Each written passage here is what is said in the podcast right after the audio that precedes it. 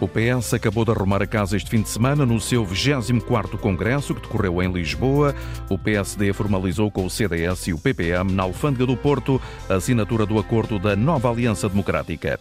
Vai começar a antena aberta, edição da jornalista Eduarda Maio.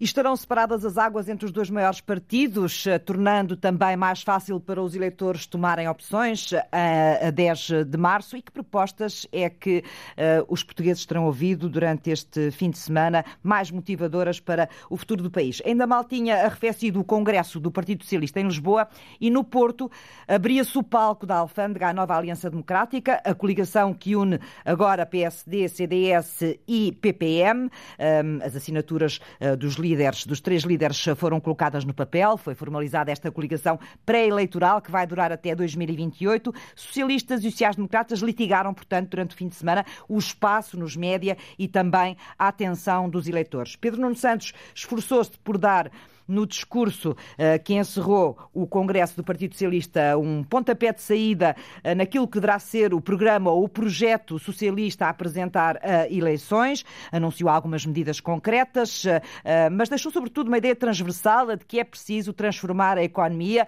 é preciso um plano a 10 anos que tenha uma estratégia por parte do Estado e essa estratégia deve ser selecionar as áreas que pretende impulsionar, ou seja, evitar a pulverização de apoios que depois acabam por ter poucos resultados. Na Alfândega, Luís Montenegro afirmou a Aliança Democrática como um espaço também capaz de acolher descontentes do Partido Socialista, o lugar dos desiludidos, como lhe chamou, e também o grande centrão político do país. Anunciou-se a ambição de reformar e de transformar o país, não se disse como nem o que em concreto ainda, e o setor da saúde foi eleito por Luís Montenegro como a grande prioridade social do governo da AD. Vou ao encontro primeiro eh, convidado, do meu primeiro convidado da Antena Aberta, que é o professor António Costa Pinto, politólogo e presidente e uh, investigador, uh, coordenador uh, do Instituto de Ciências Sociais da Universidade de Lisboa.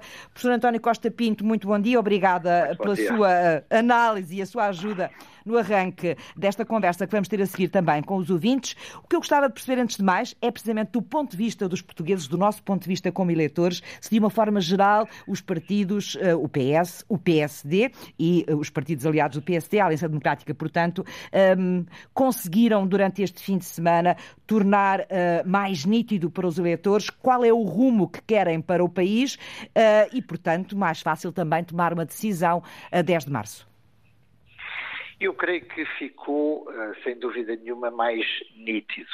Eh, ficou mais nítido porque o Partido Socialista resolveu o problema da sua sucessão, apresentou-se no fundamental unido eh, e, em terceiro lugar, apresentou-se também como um partido que vai a 10 de março com Pedro Nuno Santos continuar a obra deste governo, e nesta continuação, evidentemente, também se responsabiliza em grande parte eh, pelo caráter incompleto deste, deste governo, eh, mas agora com caras novas. Por outro lado, na Aliança Democrática, já anunciada, mas formalizada este fim de semana, deu e sinalizou, sobretudo para o centro-direita do espaço político, uma dinâmica de coligação pré-eleitoral que, ao deixar de fora por iniciativa própria, neste caso iniciativa liberal, com o pleonasmo,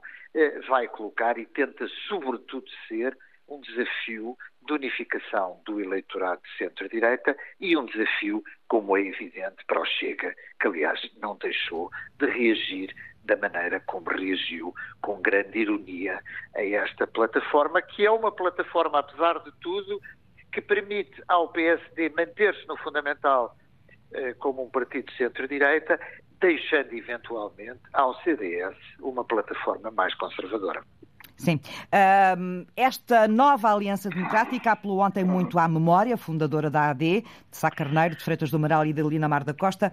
Uh, há diferenças entre esta AD de 79 e a de 2024 e já agora o, o, país também está diferente, precisa de uma AD semelhante à que teve há tantos anos atrás ou precisa de uma AD perfeita, completamente uh, diferente? É uma das questões. O nome AD aponta apenas para uma dimensão simbólica, não é verdade? Só o eleitorado que tem mais de 60 anos é que se lembra dessa, dessa AD. Eh, mas aponta sobretudo no fundamental para o modelo de coligação pré-eleitoral que continuou. Convém não esquecer que eh, no início do século XXI eh, já existiram coligações entre PSD e CDS e que, aliás, o governo de Passos Coelho representou em 2015 já essa aliança pré-eleitoral. Portanto, acima de tudo, significa, creio eu, uma dimensão simbólica. A AD, o que é que significa? Significa, no fundamental, a hipótese de uma alternativa de governo de partidos de centro-direita e de direita. Esse problema não se coloca à esquerda, porque o Partido Socialista já o fez com acordos parlamentares e eh, temos que o reconhecer. A iniciativa mais recente do Bloco de Esquerda propor eh, negociações ao Partido Socialista para reeditar eventualmente alguns acordos foram ignorados pelo Partido Socialista pela razão óbvia de que eh, o eleitorado de esquerda sabe que caso a esquerda tenha maioria, isso pode acontecer. Sim. Este uh, Congresso do Partido Socialista teve muitas vozes em uníssono, um, muito preocupadas e muito zangadas, primeiro com o Presidente da República, depois também com a Justiça. Parece que houve ali uma espécie de catarse no fim de semana uh, sobre estas duas matérias, uh, tentando talvez expulsar um episódio traumático, como lhe chamou António Costa, vivido recentemente pelo Partido e pelo Governo Socialista, mas depois teve também uma voz que parece uma espécie de grilo falante, a de Francisco Assis, uh, dizendo ao partido que não pode fazer uma campanha baseada no medo, no medo de perder eleições, que é preciso urgentemente conciliar a classe média com o Estado Social, evitando riscos de ruptura democrática. De que forma é que devem ser entendidos estes avisos ou esta reflexão de Francisco Assis? É, o Partido Socialista apresentou-se aqui, independentemente dos resultados das eleições internas, não é verdade, que deram a vitória a Pedro Nuno Santos, como um partido unificado, um partido que vai realizar li listas conjuntas, um partido em que a liderança de Pedro Nuno Santos conseguiu apoios daquilo que era considerado, digamos assim, a alguns eh, dirigentes mais conotados como eventual ala direita do partido e que como é que devemos entender justamente os conselhos que acabou de citar, com aquilo que será, sem dúvida nenhuma, a estratégia de Pedro Nuno Santos. Ou seja, deixando para alguns notáveis do partido, nomeadamente eh, algum ressabiamento em relação à iniciativa do sistema judicial que provocou, como é sabido, a demissão de António Costa, ou mesmo do Presidente da República, Pedro Nuno Santos não vai assumir essas bandeiras, essas foram assumidas por António Costa e por alguns outros notáveis do, do partido. Portanto, o programa que foi no fundamental esboçado por Pedro Nuno Santos é um programa que vem é, daquilo que eu chamaria o centro do Partido Socialista, mesmo propostas como estas do aumento de salário mínimo já se enquadram com grande razoabilidade, digamos assim, naquilo que era a proposta do governo, que em 2026 previa, por exemplo, chegar aos 800 euros, ou seja, basicamente, eh, o que Pedro Nuno Santos, em princípio, tentará fazer é colocar o Partido Socialista eh, num programa de modernização, digamos assim, da economia da sociedade portuguesa, não se aproximando nunca das margens direita ou esquerda do Partido Socialista. E eu creio que é nessa perspectiva que uma parte do que acabou de citar será incluído justamente na mensagem do Partido Socialista. Professor António Costa, uma última questão mais centrada nestes líderes, nestes dois líderes, estes dois homens sobre os quais pode pesar, em princípio, a responsabilidade uh, de governar o país depois de 10 de março. Um é economista, o outro é jurista. Eles fazem diferença de 4 anos, um nasceu em 73, o outro em 77, portanto, nenhum tem memória vivida do país antes da Revolução, ao contrário dos políticos que nos governaram até agora. Temos, portanto, uma nova geração uh, de políticos a chegar ao poder, já nascidos hum, eh, ali na margem do 25 de Abril ou depois do 25 claro. de Abril. Eh, esta nova geração, o que é que pode trazer de novo ao governo do país, no seu entender? Esta nova geração, uh, o que poderá trazer, sem sombra de dúvida, é pensar no presente e no futuro. Tem muito menos referências do passado da democracia portuguesa. Tem, no entanto, com a personalização dos processos eleitorais, ou seja, são ambos candidatos a primeiros ministros, convém salientar esse ponto. Os portugueses, quando pensam em Pedro Nuno Santos ou em Luís Montenegro, pensam num potencial primeiro-ministro, o que não acontece com os restantes, como é evidente, com os restantes partidos, apesar de estarmos em eleições legislativas, e um tem uma vantagem que é a desvantagem do outro e vice-versa. Ou seja, um tem, num certo sentido, eh, a desvantagem de ter sido membro do governo nos últimos anos, como é evidente, Sim. nos últimos oito anos. Ao aliás, contrário, Montenegro não tem experiência de governação. Ao contrário de Montenegro, que tem a vantagem de não ter governação, que é simultaneamente a sua, a sua desvantagem, uh, nomeadamente a sua associação a Passos Coelho, ao período da austeridade, enquanto chefe do grupo parlamentar, e nós sabemos que este processo eleitoral não vai ser apenas sobre programas, mas vai ser, evidentemente, muito pessoalizado, eh, com, muitas vezes nós esquecemos desta dimensão, com contaminações eh, mútuas, não é verdade? Quer venham de fugas do sistema judicial, eh, neste caso para o líder do PSD, como para o Partido Socialista, convém termos sempre claro que o ideal da democracia é que processos como estes eleitorais sejam, uh, acima de tudo, sobre programas, mas nós sabemos bem que eles são contaminados por muitos outros fatores, nomeadamente com o fator pessoalização. Uh, e isto vai ser claro, creio eu, perante estes dois dirigentes. Professor António Costa Pinto, muito obrigada pela análise e por ter deixado aqui também algumas pistas para conversarmos com os ouvintes já a seguir. António Costa Pinto, politólogo, eh, ele é também investigador, coordenador do Instituto de Ciências Sociais eh, da Universidade de eh, Lisboa. E vamos até Gondomar, vamos ouvir António Jorge. Olá, bom dia. Bem-vindo. Bom dia e aproveito desde já para felicitar todo o auditório. Uh, o seguinte, eu acho que o Partido Socialista, quando teve no poder, conseguiu desenvolver e fazer, criar um bem-estar, não foi total, mas um bem-estar para as próprias populações.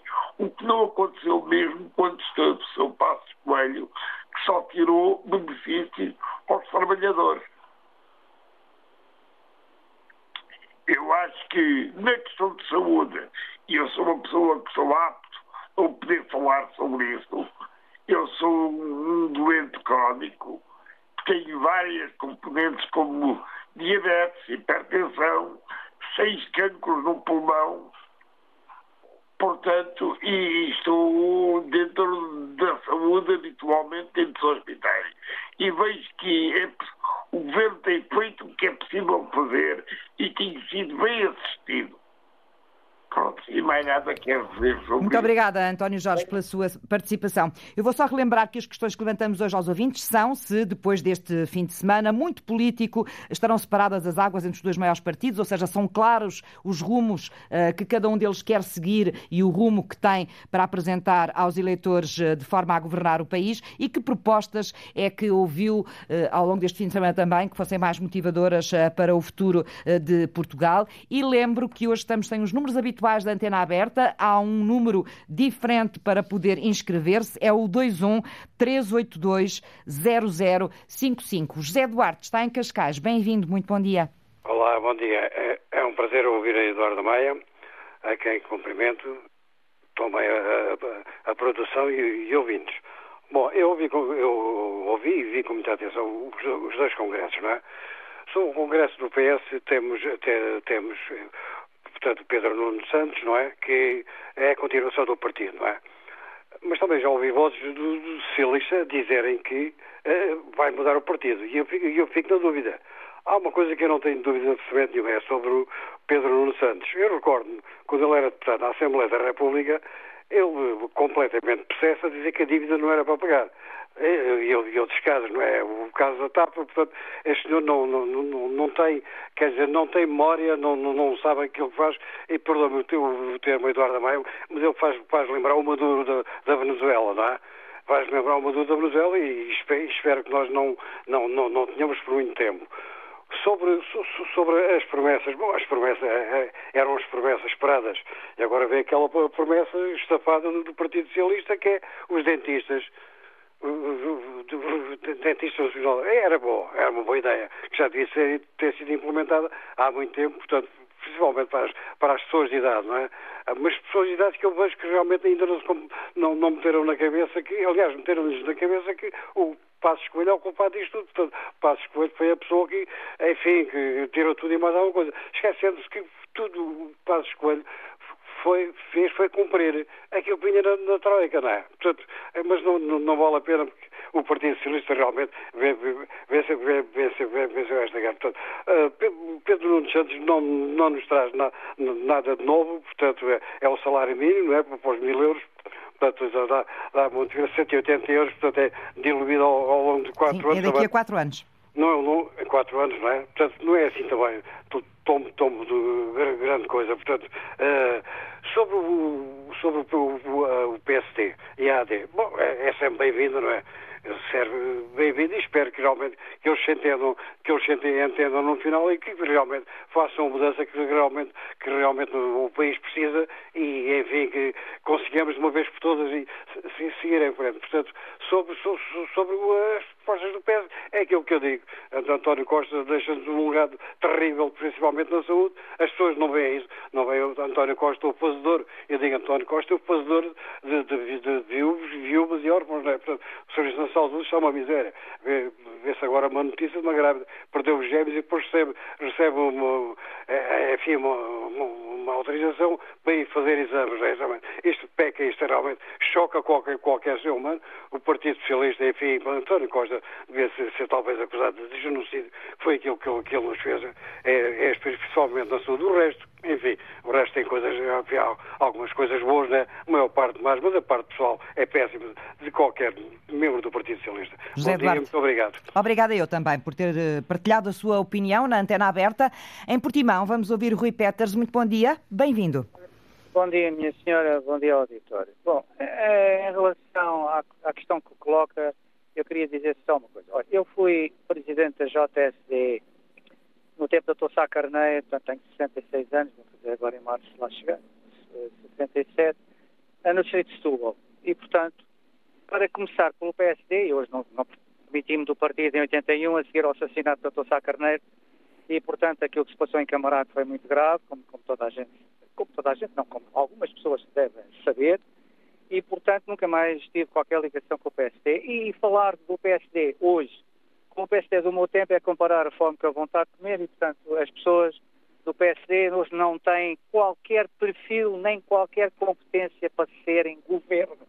O senhor Montenegro não tem perfil, não tem competência, é, para mim, um completo imbecil nesse aspecto e não tem uh, uh, nem pouco, nem pouco mais ou menos capacidade. Em relação ao PS, nem vale a pena fazer comentários. Uh, é só analisar as pessoas. Esse senhor que falou antes disse algumas coisas interessantes, uh, portanto, que é a realidade da, da, democracia portuguesa, que são os, os, os, casos que não são casinhos, são casos gravíssimos que aconteceram nestes últimos anos, de corrupção, de compatrio, nepotismo, boys and girls, de um gangue que de facto domina não só, dominou não só o paradigma da sociedade portuguesa, como fez um trabalho gravíssimo. Eu lembro-me só Pedrógão, eu lembro as escolas, eu lembro o caso do, do senhor Cabrita, eu lembro de tantos casos agora recentes, aquele senhor de caminha que alegou, portanto, recebeu 400 mil euros, alegou à Câmara de Caminha de um problema que não existia.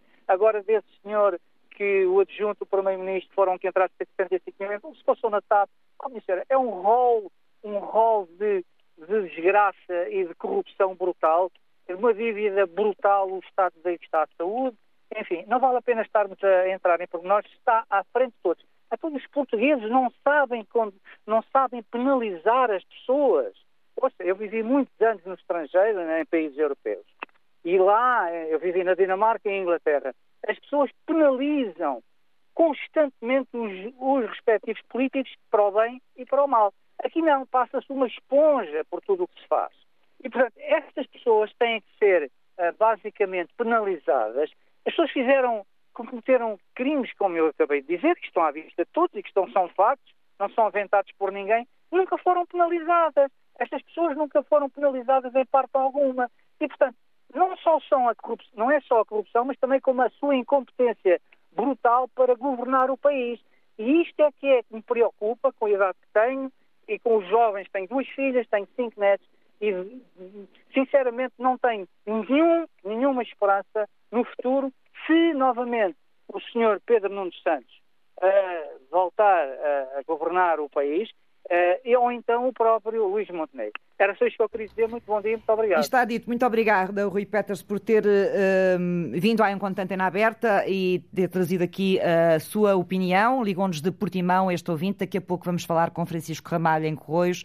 Para já vou ao encontro do professor Luís Madeira, uh, professor em Ciências Políticas da Universidade da Beira Interior. Professor Luís Madeira, muito bom dia. Muito obrigada uh, por estar na Antena Aberta. A minha questão, que é a questão transversal desta Antena Aberta, é perceber precisamente com aquilo que aconteceu politicamente este fim de semana, ou seja, o arrumar da Casa, do Partido Socialista, as propostas apresentadas por Pedro Nuno Santos, também a formalização da Aliança Democrática, que junta PSD, CDS e PP, que deixou também já algumas bandeiras ontem na reunião que fez na Alfândega no Porto. Se neste momento os eleitores portugueses poderão estar mais esclarecidos uh, em relação àquilo que, estes, que estas formações partidárias uh, uh, querem levar ou querem trazer para o governo de Portugal depois de 10 de março, tornando também mais fácil aquilo que é o trabalho do eleitor no dia 10, que é ir votar. Muito, bom, bom dia. Muito obrigado pelo convite. Uh, sim, na realidade estamos mais esclarecidos como eleitores do que estávamos uh, antes com, com a formalização da, da, da, Aliança Democrática e com o discurso final do, do, do, do secretário-geral do Partido Socialista. No entanto, eu não sei se, se, se, é, se foi tão esclarecedor assim para tantos eleitores. Uh, vamos pensar, por exemplo, na proposta principal do, da Aliança Democrática, que tem a ver com o Serviço Nacional de Saúde. E pela mão de um independente, o, o Dr. Miguel Guimarães, antigo bastonário da, da, Ordem dos Médicos, a proposta é de transformação do Serviço Nacional de Saúde num Sistema Nacional de Saúde.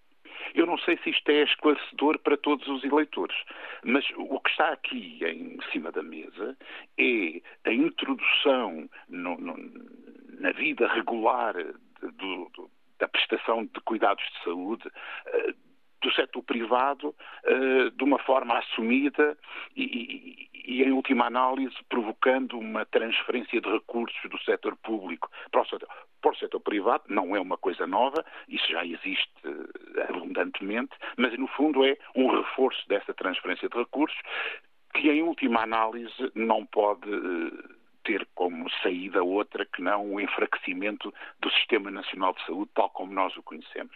Ora, este tipo de propostas e propostas desta natureza, no fundo, esclarecem bastante qual é a proposta do Partido Socialista e qual é a proposta do PSD. Aquilo que não me é claro é que este tipo de, de formalização um pouco oculta e implícita esteja seja evidente para todos os eleitores. E, portanto, desse ponto de vista, acho que ainda não temos, eh, se para os eleitores mais esclarecidos é, é bem claro o caminho proposto por um lado e pelo outro, uhum. não me é claro que para o eleitor médio Sim. isso seja Portanto, os partidos vão claro. ter que escavar mais fundo nestas propostas ao longo da campanha eleitoral. Já agora falou da questão do Serviço Nacional de Saúde, mas há uma outra diferença que também uh, se tornou clara este fim de semana, que tem a ver também com a forma como cada uma, cada uma destas formações partidárias pretende um, trabalhar a questão da segurança social, não é? E aí também há ideias distintas em relação à forma como uh, a segurança social uh, deve ser financiada uh, nos próximos anos, não é? Exatamente. Uh, no fundo, mas aí também, mais uma vez, a tecnicidade das propostas, pode, de algum modo, fazer com que o eleitor médio não esteja uh, a entender exatamente quais são os caminhos propostos por uns e por outros. Mas, em última análise, o que está em cima da mesa é, pelo lado do Partido Socialista, encontrar modalidades alternativas de financiamento da segurança social tal como ela existe. Uh, porquê? Porque muitas empresas criadoras de mais-valias substanciais, hoje são, devido aos avanços tecnológicos, hoje são capazes de o fazer eh, sem trabalhadores, não é? Porque são empresas tecnológicas, a transformação, a revolução informática e afins permitem, em última análise, uma empresa produzir grandes mais-valias com um número relativamente reduzido de trabalhadores e como os trabalhadores são, em última análise, o sustentáculo principal da, da, da segurança social, pois a segurança social com o desenvolvimento tecnológico terá dificuldades em, em, em assumir sua, uh, o seu financiamento se não houver uh, uma alteração desse ponto de Sim. vista. Isto pelo lado do Essa é a proposta de Pedro Santos. Exatamente. Enquanto, pelo outro lado, aquilo que está implícito é, em, com, com, com, com, toda aquela ideia da redução das, da carga fiscal, etc., uh, eh, no fundo, haver elementos complementares de financiamento da segurança social em geral, Sim. que poderá passar designadamente pelos seguros privados. Que é o que acontece cada vez mais. Temos Exatamente. cada vez mais portugueses com seguros eh, de saúde, aqueles que podem ter seguros de saúde. Um, uma, uma, uma uma das questões que se tem uh, falado em relação a esta nova aliança democrática é, é que ela veio, de alguma forma, arrumar uma certa direita, não é? Que se pulverizou nos últimos uh, uh, anos, uh, que fez surgir novos partidos e que fez também desaparecer da Assembleia da República nas últimas eleições um partido que nos acompanha desde o 25 de Abril, que era o, o CDS. O sucesso desta nova AD pode estar dependente da votação do Chega? Totalmente. Eu penso que esta formação, a formação da AD, note-se que são dois momentos históricos muito diferentes, o da AD inicial e este, e, e, os protagonistas não têm o perfil comparável sequer, mas a, a formação desta AD tem muito a ver com a luta do PSD pela sua sobrevivência política enquanto líder da oposição e, e, se perder esse combate, até pela sua sobrevivência política eventualmente.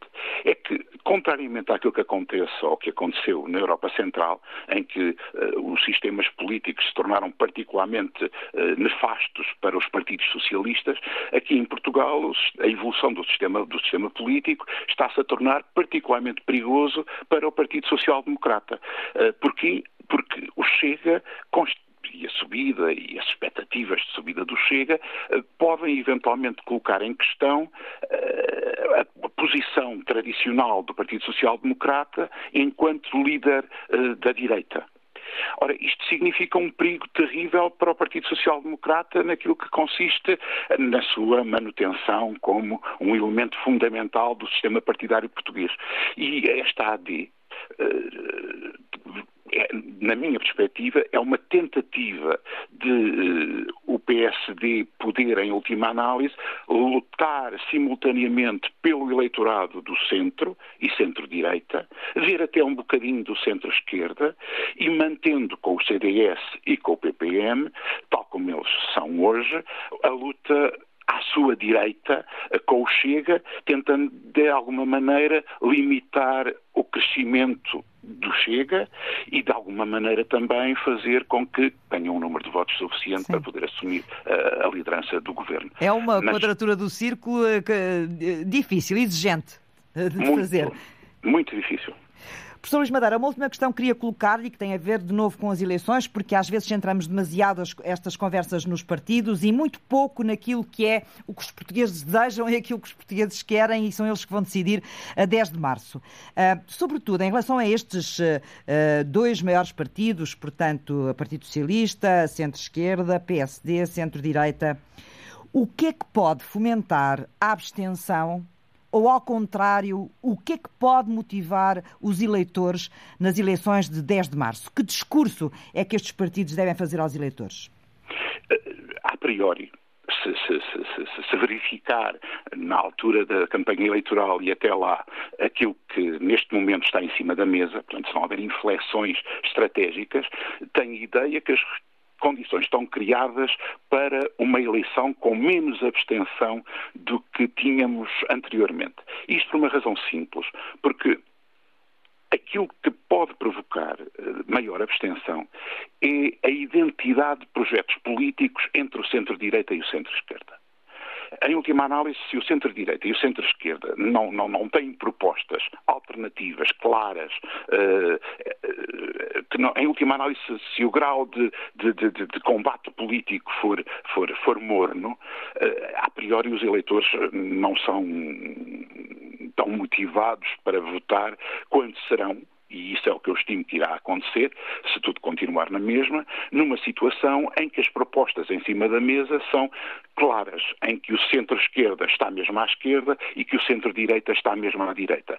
Eh, se nós pensarmos nas propostas para a saúde, por exemplo, e volto a insistir, eh, vai ser muito claro eh, qual é uma alternativa e a outra, e as duas uh, são exclusivas, não é? E em última análise eu estimo que esse grau de, de, de, de incompatibilidade de projetos poderá ser motivador da participação dos eleitores na, no processo eleitoral. Professor Luís Madeira, muito obrigada por ter vindo à antena aberta, pela análise que aqui nos deixou.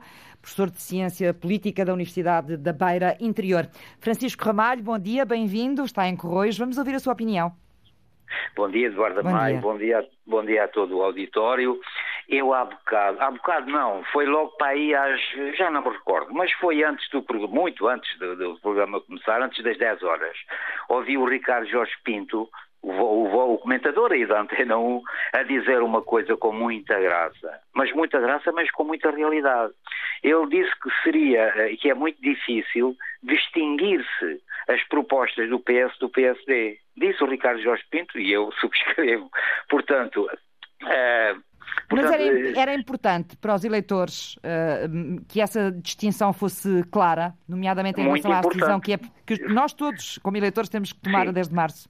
É fundamental, Eduardo Maia, fundamental. Mas de qualquer maneira, eu, eu apesar de, de, de, de, subscrever aquilo que o Ricardo Jorge Pinto disse, mas não, longe disso, eu afirmar que será igual, muito longe disso ser a AD ou ser o PS a formar governo. E então agora. Portanto, é mil, eu não direi mil vezes, mas é bastante mais preferível ser o PS a ganhar, na verdade, e a formar governo, porque no caso da AD, da requentada AD, na verdade, nós já conhecemos de gingeira. E depois, eh, havendo, eh, vai haver a absoluta necessidade, haveria necessidade, se por acaso ganhasse, que eu acho que todos os democratas devem fazer os possíveis para que isso não aconteça. Mas se isso acontecesse, claro que a AD, é verdade, o, o, o líder do PSD, teria que fazer, ou teria, não, faria mesmo acordos com o Sr. Ventura, com a extrema-direita, na verdade. Extrema-direita e o Sr. Ventura, que passa a vida a fazer críticas pertinentes, com certeza. Mas se os, se os ouvintes repararem, se os eleitores repararem, o que é que ele propõe? Ele propõe zero ou melhor, proporia a Luís Montenegro, não é verdade, que o Serviço Nacional de Saúde e o Fundamental da Segurança Social fossem privatizadas. Conclusão, e eu depois da conclusão terminaria. A conclusão, para que o Partido Socialista, a bem dos trabalhadores, deste povo e deste país, guine o mais possível à esquerda, é fundamental, mas mesmo fundamental, que a, que a coligação que mais propostas e mais consequente faz a CDU saia bastante reforçada deste peito. E a terminar, Eduardo Maio, eu direi que, portanto, é fundamental que a CDU seja o mais reforçado possível, para encostar, encostar não, para forçar o, para o verão. Uh, agora, os remolques que António Costa e outros dirigentes do, do Partido Socialista fazem ao Presidente da República, é mais uma tentativa de se fazerem vítimas. Marcel fez o que devia. Portanto, eh, na saúde, no ensino, na habitação por aí fora, portanto, o Partido Socialista, na verdade, nos anos todos que lá esteve, deixou o país como deixou. Mas o Nuno Gomes dos Santos. Para terminar, Francisco, por favor. O, Nuno, o Nuno Gomes dos Santos, eu, eu penso que é uma pessoa que pode arrepiar caminho com o apoio à esquerda do, do, do, das forças políticas à esquerda do PS, nomeadamente da CDU, que deve sair reforçada destas eleições bem, para dar alguma esperança a este povo. Francisco Ramalho, muito obrigada. Vamos ao Funchal ouvir Rodrigues Silva. Bem-vindo, Rodrigues Silva. Vamos ouvir a sua opinião. Olá, muito bom dia. Bom, eu ontem, eh, aliás, este fim de semana foi recheado em, em importante congresso e apresentação e assinatura da, da AD. Uh, ah, bom, e o que é que eu vi? Uh, eu vi, e na minha opinião, de um lado ainda vi algumas propostas. Pedro Nuno Santos apresentou as primeiras propostas, embora assim um pouco ao de leve uh, e que necessita ainda de algumas retificações. Mas eu esperava mais desta AD. Eu ontem vi uma assinatura em que não me diz nada. Apenas cheira uma bola de naftalina. É uma AD da naftalina. Ou seja, eh, esta AD vem vazia de conteúdo. Vem vazia, vem nada, vem sem nada dentro.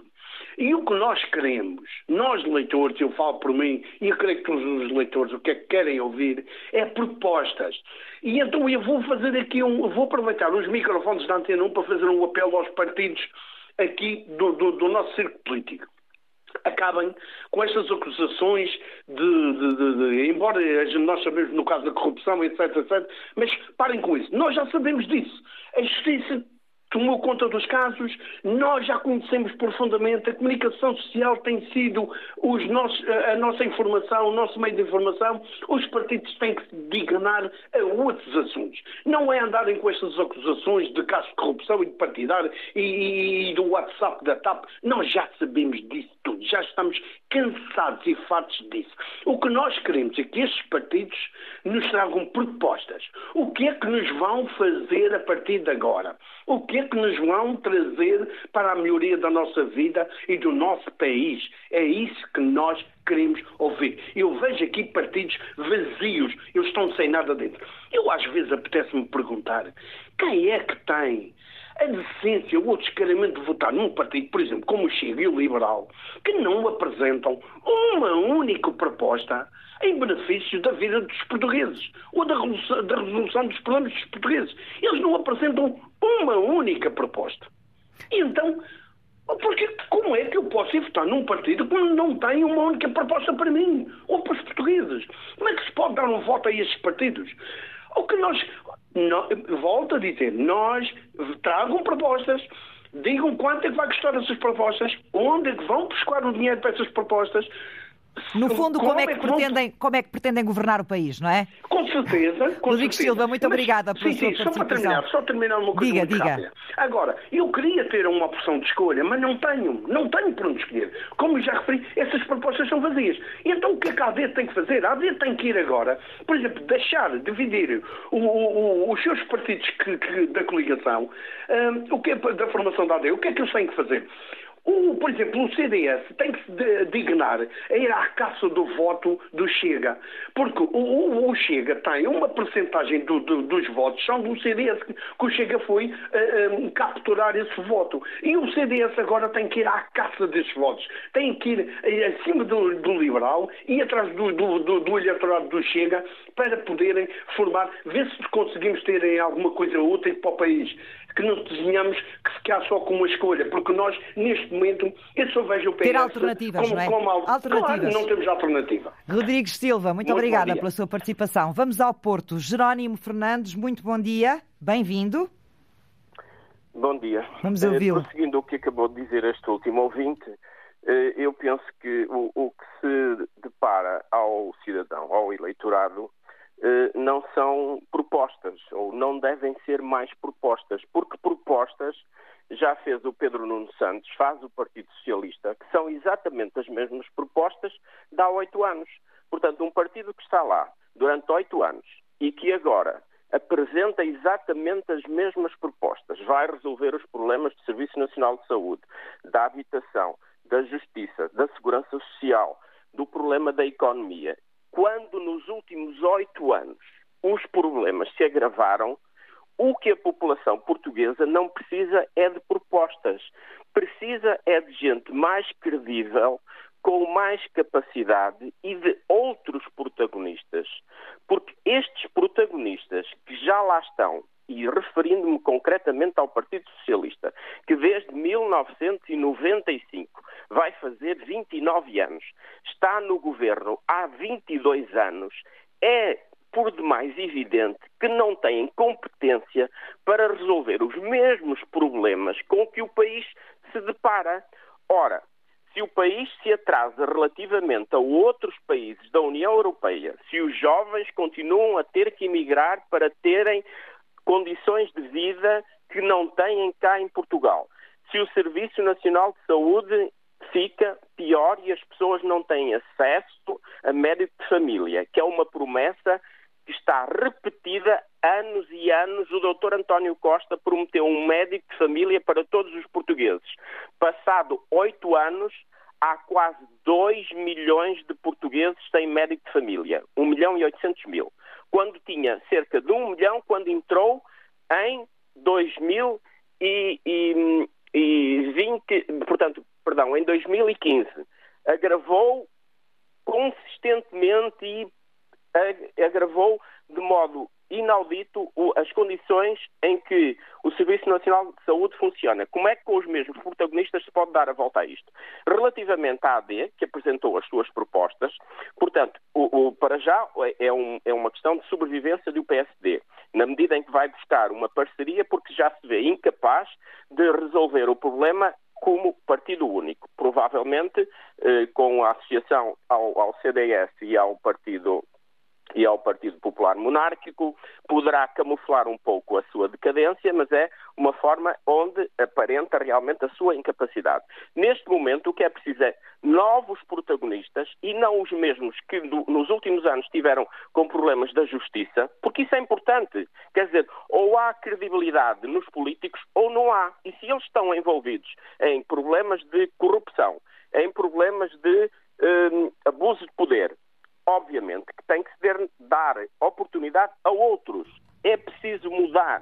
Os países que na Europa têm mudado não mantêm os mesmos partidos, não mantêm sequer partidos socialistas e partidos comunistas, porque isto já é um, uma, uma, solução do passado. Isto já tem décadas. Tem que haver uma renovação no quadro partidário português para que nós saiamos do da cauda da Europa. Muito bem. Esta Jerónimo é Fernandes. a proposta que os, que os portugueses têm e sobre a qual devem refletir nas próximas eleições. Obrigado. Obrigada por ter vindo partilhar a sua opinião. Vamos até Famalicão.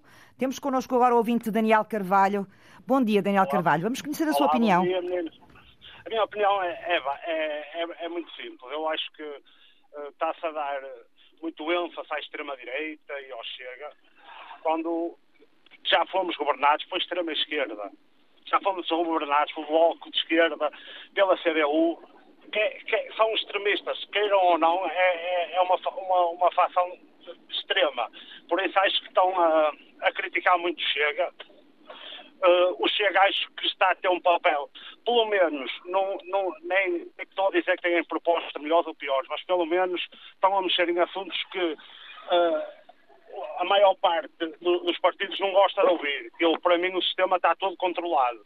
Eu acho que um país terceiro, que nós somos um país de terceiro mundo neste momento, onde as pessoas têm que estar 10 horas, 12 horas no hospital, acho isso completamente ridículo. Isso aí não, não, não cabe na cabeça de ninguém. Eu tenho aqui o exemplo de Braga, que chegou a ser um hospital gerido, era público ou privado, e trabalhava cinco estrelas o hospital. Tive médicos a dizerem-me a mim que iam lá funcionava às mil maravilhas, parecia que estava num hospital uh, privado. Mudou para, para, para público e é um, é um caos, como se tem visto nas notícias. Sim. Por isso eu acho, eu acho que. Era, era pessoas... uma, uma parceria pública-privada, não é? Exatamente, menina. É que isto, isto, por muito que custa às pessoas, uh, o que é gerido do Estado, se reparar, é, as pessoas que trabalham para o Estado é, querem é cumprir aqueles horários e ter aumentos. E, e estão-se pouco marimbondo se está a dar prejuízo, se está a dar lucro. O Estado tem as costas largas. E acho que nós já vamos, com oito anos de governação socialista, acho que seria um, um tremendo erro voltar a, a, insistir no mesmo e, e, não fazer uma mudança. As Daniel mudanças, às vezes, quem muda, Deus ajuda, como diz o ditado. Por isso, Obrigada é, é o que eu tenho sua, a dizer. pela sua participação. Vamos até Silves ao Algarve. Sérgio Marçal, muito bom dia, bem-vindo. Bom dia. Quer bom partilhar dia connosco também a sua opinião? E um bom ano para todos. Eu tenho visto nos últimos dois dias que eu sou um bocadinho burro. porque eu farto de ouvir os comentadores e os políticos de todo o lado a dizer que os portugueses têm que perceber, os portugueses ainda não perceberam e temos que fazer. E o que eu acho é, nós já percebemos tudo. Precisamos de uma saúde melhor, de uma educação melhor, de uma justiça melhor, de menos impostos, por aí fora. Agora, o que a gente precisa mesmo é de alguém que venha, faça a proposta e depois cumpra. Quer dizer, estamos aqui a discutir vagamente sobre a sua pergunta, claro, não é? Uh, o que é que eu acho e o que é que as pessoas vão achar? Não, nós passamos, eu sou um português normal, vivo uma vida normal, sento na pele o que as outras pessoas sentem e, e vão, vão me perguntar, está tá bem, podia estar pior. Podia, mas podia estar melhor podia. Até quais são as propostas efetivas que os políticos fazem, os comentadores fazem, toda a gente faz, sem ser essa, essa, essa, essa parte do adepto da esquerda ou adepto da de, de direita. Ainda não vi ninguém falar em bem comum. Era só isso que eu queria dizer. Muito bom dia e obrigado pela atenção. Bom dia, Sérgio Marçal. Bom ano para si também. José uh, Cavalheiro está em Matosinhos. Vamos é, conhecer a sua opinião. Bom dia. Bom dia. Obrigado pela oportunidade. Eh, bom, eu penso que nesta altura das eleições é evidente que toda a gente faz promessas e nós temos que fazer a avaliação dos candidatos a partir do seu currículo, dos seus antecedentes. Portanto, só isso é que nos pode dar alguma referência que seja relativamente fiável naquilo que podemos esperar deles. Eu começaria pelo, pelo Dr. Montenegro, portanto, que lança uma, uma iniciativa de uma AD que, que, diz logo que está disponível para uh, atender aos desiludidos do PS e, de facto, uh, é natural que, que as pessoas que, que, participem na AD estejam a participar numa associação de desiludidos, porque o próprio doutor Montenegro, que aparece, digamos, a tentar lutar ou, ou distanciar-se de todos os problemas que envolveram a administração do, do PS, aparece com um currículo bastante, bastante duvidoso. É? Preciso vermos que ele em 2018 teve um problema na Assembleia da República porque acumulava a situação de deputado com a, de, de, de sócio de, uma, de, um, de um escritório de advogados que tinha recebido cerca de 400 mil euros em ajustes diretos de duas autarquias de Espinho e de Vagos. Isso é que foi desenterrar notícias, José Cavalheiro. Não, eh, eh, isso é um dos aspectos. Eh, estamos a falar dos antecedentes. Sim, Pedro claro. Nuno Santos, Pedro Nuno Santos, portanto, é um homem, por exemplo, que em relação à ferrovia foi pegar em todo o material que estava encostado, em oficinas que tinham sido criminosamente desativadas, eu, eu moro aqui próximo de Guifões, em Matosinhos, e as, as oficinas foram reabilitadas, começaram-se a recuperar as locomotivas, começaram-se a recuperar as carruagens. Cheguei a fazer uma viagem num comboio totalmente recuperado, que estava encostado aí a apodrecer aí pelos cantos, e portanto é uma pessoa que está interessada em fazer coisas com uma estratégia. Portanto, tem uma estratégia de, de, evolução. E, portanto, eu julgo que temos dois, digamos, dois padrões também ainda de, de, de objetivos e de estratégias a distinguir completamente as duas candidaturas, que é o problema da saúde. Ora, temos de um lado, eu estou, como digo, moro aqui em Matosinhos, temos uma OLS que foi fundada em 99, tem 20 foi e tal a primeira, anos. A primeira foi país. a primeira e tem provas dadas. Eu, como utente, quer do, da, dos serviços primários, quer do hospital, posso dizer que tenho sido atendido sempre com serviços 5 estrelas, com atitudes proativas profissionais, porque eles estão interessados, no fundo, nos resultados daquilo que possam produzir. Esta reforma está em curso neste momento do país. Ora, Pedro Nuno Santos disse que apoiava a continuação da implementação deste modelo de Matosinhos, com certeza com adaptações em zonas mais raspeitas, como a Alentejo, mas que apoiava essa situação. Do outro lado, temos o bastonário da Ordem o antigo bastonário da Ordem dos Médicos, que apoia aquilo que já vinha atrás, que era o chamado Sistema Nacional de Saúde. Ora, que eu saiba, neste momento o Estado já transfere para os privados quase 8 mil milhões por ano na, na saúde. Transferência de verbas do Estado para o setor privado. Ora, o, o que eles nos vêm propor é, no fundo, caminhamos ainda mais rapidamente para a privatização dos serviços de saúde. Vamos fechar com, todos... essa, com, com, esse exemplo que acabou de deixar em relação às diferenças entre os dois partidos uh, no que diz respeito ao Serviço Nacional de Saúde, porque estamos mesmo a chegar ao fim da antena aberta. Obrigada, José Cavalheiro. Vamos voltar amanhã com outro assunto na antena aberta.